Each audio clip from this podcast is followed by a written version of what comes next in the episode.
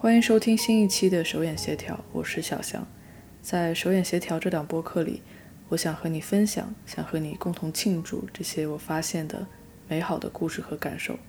希望我们可以通过音频产生连接。在正式的内容前，我想先介绍几句你在手眼协调的主页里会看见的第二期内容，标题叫 A Log，A L O G。我觉得我需要介绍一下这是什么东西，但是放在 A Log 里面介绍就没那么酷了，我只能今天介绍。A log 是 audio 和 blog 这两个单词的组合，就像大家很熟悉的 vlog 一样，是以音频的形式记录生活片段。我会在我想要记录的时候对着手机说话，所以它就像是在从我的生活里随机抽出一些被切得很薄很薄的片，没有什么可以编辑的余地，就是直接的连在一起。我没有想到的是，对于这些一两个月前或者两三个月前录制的几十秒到一两分钟不等的片段，其中的一些我记忆犹新，但是另外的一些我会感到完全的陌生，一点印象也没有。很难说我到底是在按照什么标准储存我的记忆，但这就是它有意思的地方。如果你是被它奇怪的标题劝阻而没有点开的朋友，也许你可以尝试一下 A Log，你应该收听一下 A Log。手眼协调每个月会更新两期内容，一期像你现在正在收听的长一些的内容，还有一期就是 A Log。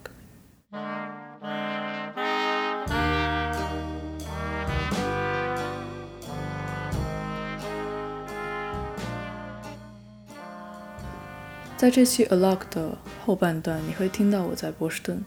我在波士顿度过了一个月的圣诞假期。对我来说，在一个有朋友的陌生城市建立自己的生活，会比完全独自一个人在陌生的城市建立生活要难。因为我所最熟悉的和自己的相处，会被不断的因为跟朋友的接触而被打断，再重来，打断，再重来。所以在两个星期后，我依然没有找到让自己舒服的节奏。有一天傍晚，时间上说是傍晚五六点的样子，但天色看起来已经黑得像半夜了。我坐在一个河岸边的图书馆里看书。我从下午两三点就坐在这儿，逐渐的看着自己的身体、自己的脸在玻璃上变得清晰起来。我对面的绿色的沙发。也因为在玻璃里的倒影，从三个沙发变成六个沙发，连成很长的一排，伸到室外的草地上。我不知道该怎么处理在那个当下我感受到的这份孤独，主要是不知道该不该允许自己期盼某一天的到来。在这个某一天里，我想象会发生只属于我和波士顿这座城市的奇遇。这天来的很晚，但他还是来了。离我住的 Airbnb 最近的公交车站很奇怪，虽然在地图上显示它有，但在那个小小的路口确实没有一个公交站牌，导致每次公交车真的停在我面前的时候，我都会觉得这是一种恩赐。那天我再一次得到了公交车司机的恩赐，我坐车去了一家离我住的地方三站远的咖啡店。它的菜单是用马克笔写在一块大的玻璃板上，会让人觉得亲切，但不是最优美的那种字迹。我很好奇，店员会在每天开门前擦掉，重新手写一遍吗？如果是这样的话，我相信久而久之，它的字迹会变得好看一点。店里唯一空着的那张桌子上，掉满了上一个顾客留下的可颂的碎渣。我用餐巾纸很小心地把它们聚在一起，想一把抓起来，不想弄到地上，但好像意外地从这堆可颂的碎片里挤出了很多油。为了确保我的袖子等会儿不会蹭到油上面，我用咖啡杯的小碟子盖住了这块油，并且祈祷今天晚上店员在刷小碟子的时候一定要记得刷它的底部哦，因为我刷碗的时候并不是每次都会这么做。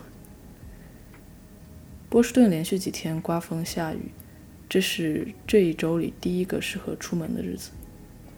从咖啡馆的窗前走过的路人，哪怕是穿着很深色的厚重的外套，也有一种明媚的状态和表情。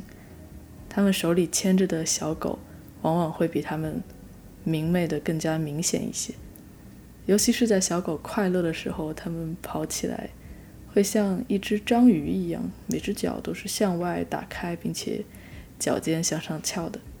在我看向窗外的过程中，已经有一位头发卷卷的年轻的男生坐在了我的对面。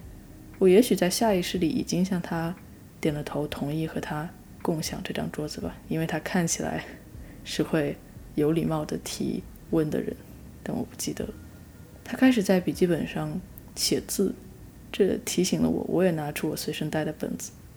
当我们都低着头写字，但又时不时抬眼停顿思考的时候，这让我可以更好的打量他。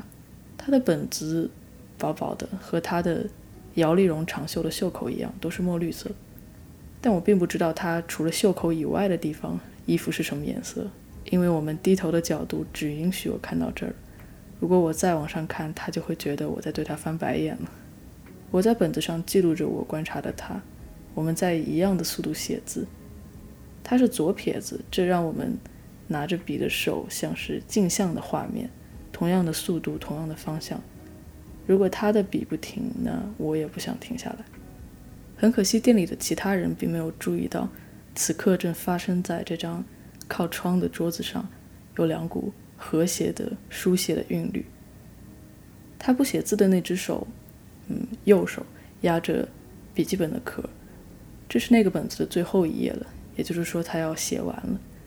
我突然很想知道这是一本关于什么的笔记本，以及他今天出门前就知道自己会在今天写完它吗？他有没有想过写完了要怎么办？这种好奇是因为我开启过太多的本子，但真正。写到最后一页，写完的又太少，这应该是我第一次近距离见证一本纸张被写完的机会吧。一个戴着亮蓝色冷帽的男人走进了画面。我的桌子在玻璃窗前，玻璃窗上有黑色的沿条，就像已经切割好的取景框一样，一大格一大格。这个男人前方十米有一家还没有开业的犹太人开的小酒馆。招牌的字体很简洁，有一个小旗子形状的 logo。我觉得他帽子的亮蓝色走过这堵小酒馆的白墙一定会非常好看，所以把手机的镜头准备好，等他走进我的画面。他过去的这十米中间会被玻璃上的边框挡住一两秒，他也许可能在那里会往左转进一个小巷子的巷口，或者拉开正好停在那里的一辆车的车门上车。我很紧张地等待这一两秒过去，还好他没有，他如我所愿地走进了我的画面，我拍到了那张照片。这时候桌子突然动了一下，是坐在我对面的男生站起来要去接杯水，我赶紧低头看他的本子，他已经把它合上了。我正好看见他的封底，因为被压了太久，在合上之后还是会缓慢弹起来的瞬间。看来这一页他写的蛮久的，在我刚才。专心的希望那个男人不要拐弯进入小巷子的过程中，回到座位上，他打开书包拉链，我以为他要收拾东西走了，但他却从包里拿出一本新的笔记本，和刚才那本墨绿色的是一个系列，这本是酒红色的。在他拆塑料封皮的时候，我实在忍不住和他搭话了，我说你：“Please tell me 你的，你写完一本东西的时候是什么感觉？还有你用的笔记本是？”是什么牌子的？你的这两本的颜色我都非常喜欢。他说这是一个生产和纸的日本工厂和一家台湾文具店的合作的系列，系列的名字叫 Takumi，是日语里匠人的意思，写起来手感很好。他还让我摸了一下，他给我看了封面上写的匠人的匠字，觉得我可能要拍张照片记一下这个牌子，但其实我已经在我的本子上。记下了他封面的样子，因为我不知道我们之间会不会有这个对话，所以刚才瞄到这个字的时候，已经顺手写了下来。他也问我：“你用的本子是什么？”我说：“这是我上个夏天去西雅图旅行的时候买的，也是一个日本的文具品牌。它的尺寸很小，两侧都是硬的纸板，这样我可以放进外套的口袋里，在任何情况下书写。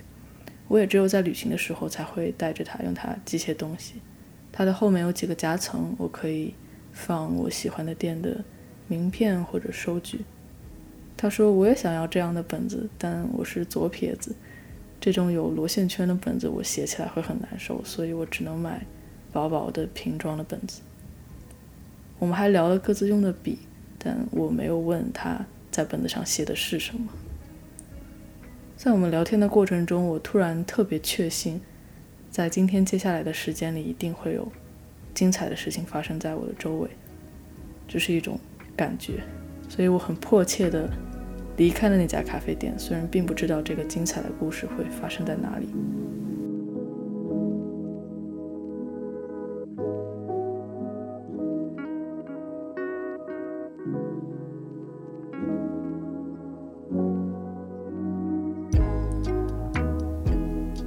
上还有积水，那些停在路边的车上都沾满了被浸湿的树叶，可以想象在前几天的。狂风暴雨里，这些树叶就像沾满了水的湿抹布一样，在空中飞着，重重的砸向一切的平面，并且粘在上面。这很危险。这就是心情不好的时候，波士顿在我眼中的冬天的样子。空中全是会飞的湿抹布。这附近有一家卖设计相关出版物的书店，叫 Catherine Small Gallery。我在 Google Map 上确认了好几遍，这到底是一家书店还是一家 gallery，一家画廊？透过玻璃门可以看见里面白色的墙面、白色的木地板、白色的书架和一个正在对着电脑屏幕工作的男人。他真的就像画廊里的工作人员一样，安静到你觉得他不想和周围的世界发生任何交集。其实，在我的记忆里，整间书店的外墙也是白色的。我还能感受到那种大面积的白色在那一刻给我带来的慌张的感觉，但我的照片告诉我，这家书店的外墙是浅灰色的。在我犹豫要不要进去的时候，我慌张的眼睛读到了门口白色广告板上的标语：每当你路过一家书店却没有进去，就会有一位天使因此丢掉他的翅膀。看到这儿，我想，好吧，还是进去吧。不是因为我担心或者心疼天使。而是这句话让我觉得，这家书店的主人似乎不像他对油漆颜色的选择那样那么想把人拒之门外。这家书店的名字里除了 gallery，另一个单词是 small。的确，进门后的书店只有一步半那么深，要是再迈半步，就要跨过收银台，跟店主鼻尖抵着鼻尖了。店里暖气很足，但我并不想脱掉我的外套，因为它小到在我的。潜意识的评估里，我并不会在这儿待太久，以及我脱掉外套的动作一定会把店里的什么东西打翻。那最保险的方式就是穿在身上。在我和这家书店的老板 Michael 熟起来之后，我有如实的告诉他，在我第一次推开门前，有因为这栋全白的建筑的颜色而感觉到局促和惴惴不安。在从朋友手里买下这栋小楼后，Michael 在一趟去伦敦的旅行中看见了一间白色的卖设计相关出版物的书店。即使对于他这样一个学习和从事设计行业二十多年的设计师来说，白色带来的威严、庄重、一尘不染的感觉，以及书籍本身的神圣感，也在当时让他感觉到一阵强烈的慌张。但回到波士顿后，他转头就把自己的书店也刷成了全白色。一个合理的解释可能是，他从世界各地的艺术出版商那里一本本挑选来的书都有独特的尺寸、独特的封面材质和很鲜艳的颜色，在书架上摆在一起，总是凸出来一块，凹进去一块。白色的背景可以让他们看起来没有那么杂乱，没有那么喧闹。这栋小楼曾经是一家花店，花店的店主是 Michael 妻子的好朋友，非常知道他喜欢什么花，什么样的花搭配在一起，所以 Michael 常常去这里给妻子买花。他的工作时间很自由，他可以挑顾客最少的时间去这家花店，让店主用很长的时间专心地为他的妻子搭配束花。在我听起来，Michael 就像是这家花店的店主和他妻子之间友情的邮差，帮他们传递对彼此美学的欣赏而已。这家书店的暖气风口不在天花板上，而是在一组书架脚边的地板上，从下往上垂直的往上吹。在我推门进来之后，很快又进来了一位背着黄色防水双肩背包的顾客。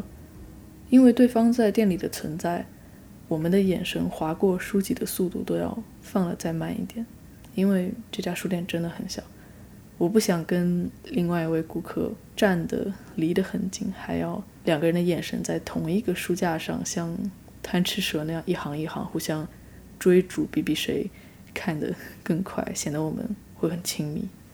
但最后，我们还是从同一个书架上挑了一本书，就是在暖气风口旁边的那个书架。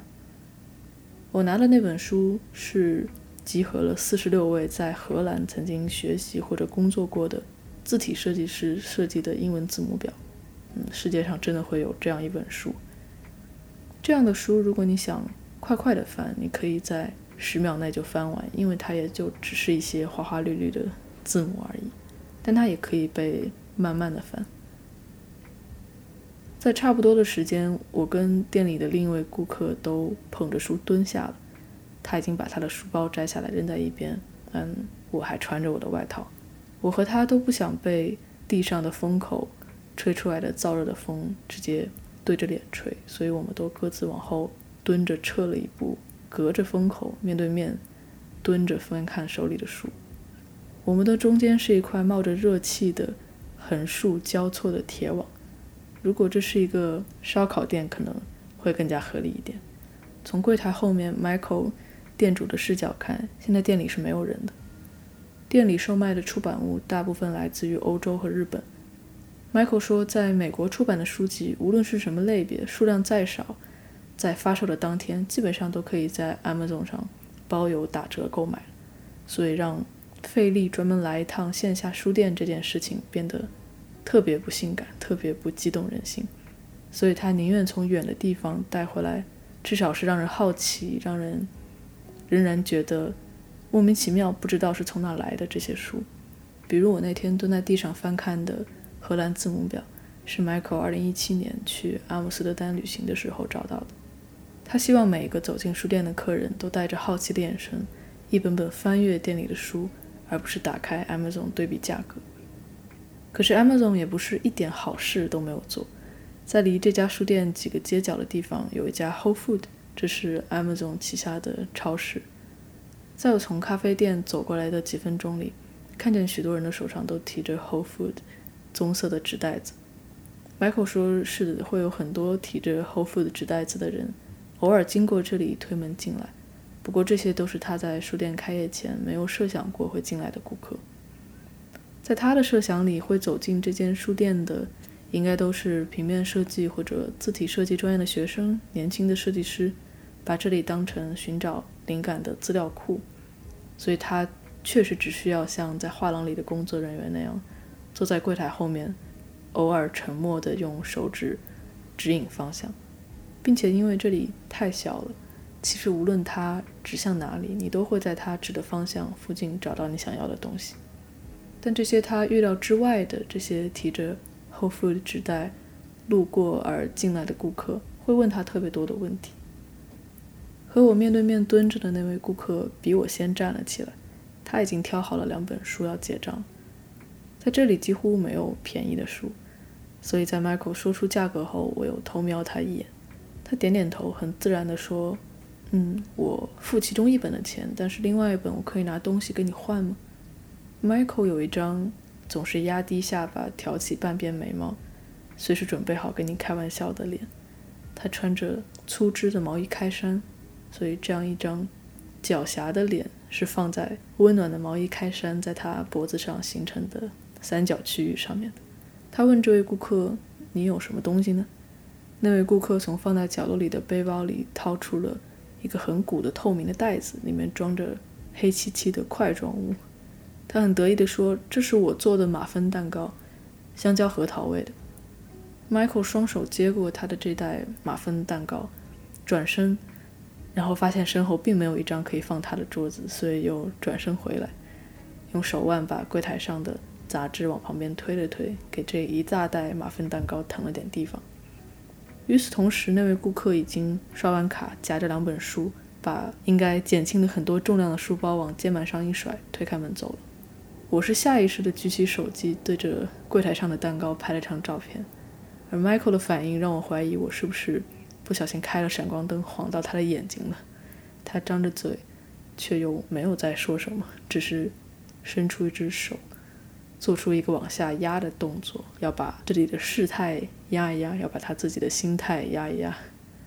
过了几秒之后，他对我说：“这张照片你最好先别发。我平常不是这样的人，我一般不跟人以物换物的。”就好像我但凡把这张照片发出去，明天他的书店的门口就会排满抱着自己种的蘑菇、自己熬的蔓越莓酱、自己宰的猪肉的人，要用这些东西换他的书。这个装蛋糕的袋子上的结打得很死，Michael 抠了半天才把它抠开，香蕉核桃的味道瞬间在店里散开了。他在点数量，点蛋糕的数量，点完之后，他有点绝望地问我要不要吃一个。我说我走的时候再拿一个吧，现在我会弄脏你的书的。他很僵硬，有点尴尬的说：“啊哈，对对对。”接下来的半个小时里，我继续蹲在地上看书，我们都在假装这件事情没有发生过一样。他还像之前一样在柜台后面的工作台前工作，只是屋里的暖气在持续不断的把这股香蕉核桃的味道放大。等它大到一定程度之后。就让我们不得不发起一些对话来盖过它。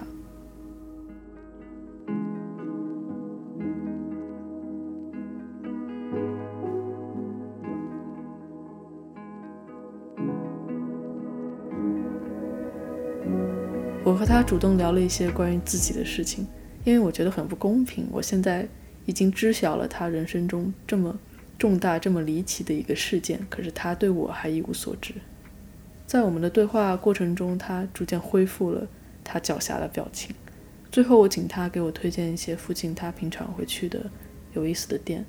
他拿出一张硬的便签纸，写了好几个名字，特别标注出一家卖手工的器皿和编织物的选货店，离他这里步行十五分钟，是他妻子开的。我问他：“那这袋香蕉核桃马芬，你打算今晚怎么跟你妻子解释呢？”他脸上那种。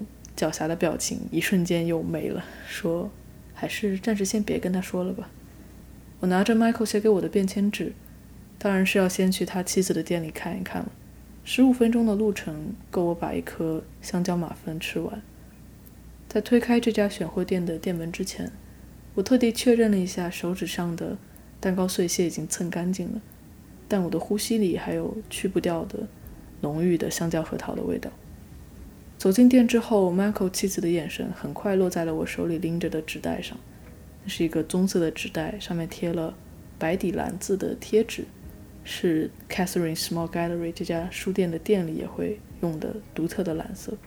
我注意到他向下看的眼神，就跟他说：“我刚才在这家书店，店主推荐我来你这里转一转，你们应该应该是认识的吧？”他很平静地在整理着。柜台上一束紫色的干花，几乎没有什么波澜地回答我：“Yes, I I know him very well。”我用刚才捏蛋糕的两根手指拿起了一个手工烧制的小碟子，小碟子的质地很粗糙，粗糙的质地一般比较稀有。我想到了在咖啡店，我用放咖啡杯的小碟子去遮住了桌子上面可颂的碎屑，所以今天我在这片区域里。已经给两个小碟子带来了香香的油脂。自从我和他产生了这一小句对话之后，我开始觉得我在店里的每一步就像是在冰面上滑行。我画着弧线从 Michael 和他妻子的婚姻关系里面掠过，因为我为他保守了他的秘密。大概在一个半月之后，我跟 Michael 有一次视频采访。他说他一个人躲在店里吃了两天之后，还是把剩下的五六个马芬带回家了。他也注意到香蕉核桃的味道在口腔里是非常难以消退的。他特地找了一个最轻松的时机，在晚饭后跟妻子分享：“哎，今天有一位顾客竟然想用十几个马芬蛋糕来抹个零头，哎，跟我换本书。”说完这句话，他立刻收到了他妻子传来的一个带刀的眼神。我问 Michael：“ 你之前认识他吗？那个做马芬蛋糕的顾客？”他说不认识，那是他第一次见他，之后他也再也没有来过。我说那天之后，我总是不断的想起这个故事，这个场景。虽然那个顾客明显他是一个有点奇怪的人，但我觉得他也不会在每一家店里都拿出一袋蛋糕，想要跟店主交换什么商品的吧。Michael 听我这么说，停顿了一下，说：“那如果是因为我说的哪句话，或者我做的某件事，让他觉得在我这儿是可以这么做的，我以后一定改。” Catherine Small Gallery，Small 跟 Gallery 都很明显了。那 Catherine 这个词呢？Catherine 是 Michael 养了十五年的一只狗狗。在采访里，他告诉我，它是一只中型犬，很可爱。但 Michael 没有告诉我的是，Catherine 在零九年的时候就已经离开了。我在 Michael 的个人作品网站里看到了他写给 Catherine 的一段讣告。Catherine 有一种与生俱来的艺术天赋和对是非的判断。她喜欢散步、休息、坐着拍照片和吃面包。不知道 Catherine 有没有吃过香蕉核桃味的面包？如果她那天还在店里的话，她一定会吃到的。在那一天过后，我在波士顿的每一分钟都觉得非常自在，因为我在这里。拥有了，创造了这样的一天，我好为自己感到骄傲。任何波士顿本地居民可以有权享受的折扣，比如说我去上了一节 CrossFit 的健身训练的体验课，本地居民可以第一节课免费。我觉得我只要说出这段故事，我也应该有权获得使用这个折扣的资格吧。在和 Michael 的对话里，他提到了一件。我非常想在这里分享的事情。从这间书店开业以来，有很多喜欢它的人会经常询问有没有在这里工作的机会，比如设计店里的陈列或者设计相关的书籍的海报。Michael 会给每一个人回很长的邮件，解释自己为什么没有招人的计划，同时会附赠一份提供类似岗位的其他书店的名单。Michael 说：“你会很震惊。”绝大多数的人在收到这些之后都不会说一句谢谢，绝大多数人都不会再有回应了。而少数几个对他说了谢谢的人，Michael 在书店以外的其他场合都有邀请他们进行其他形式的合作。It is remarkable how often people don't say thank you. I will often get um, inquiries about from people who want to work here, usually as a designer and I will write them very long emails or I try to be thoughtful and like it's not going to work but this is the here are some places that I think might be a good fit and they almost never write Thank, back thank you wow but the few times that people have responded they ended up working here it's like a really good test like if you're not going to respond um, or say thank you um, then you're out it's such an easy thing to do，这确实是一句应该被更常常挂在嘴边的话。我想谢谢在第一期手眼协调音频节目里留言或者通过其他平台给我反馈的朋友。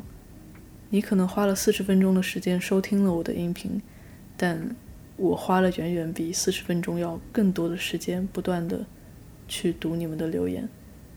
我有被这其中的真诚和展现这份真诚所需要的信任。震撼到，我觉得我就像在用马芬蛋糕换你们的书一样，我觉得我有赚到。好了，这就是这一期手眼协调的全部内容了。我在这里提到的所有场景、信息或者感觉，如果有辅助图片的话，我都会放在手眼协调的拼音手眼协调点 com 这个网站里面，你可以直接点击 show note 里的链接。网站里还会有本期内容和第一期内容的逐字校对后的文稿。我也不知道为什么会要有一份这样的文稿，但以免有人就是想要它。如果这期音频有让你想到自己的什么可以分享的故事我也很想很想在留言区看见你的分享。很高兴认识你希望我们可以通过音频产生连接。我们下期再见拜拜。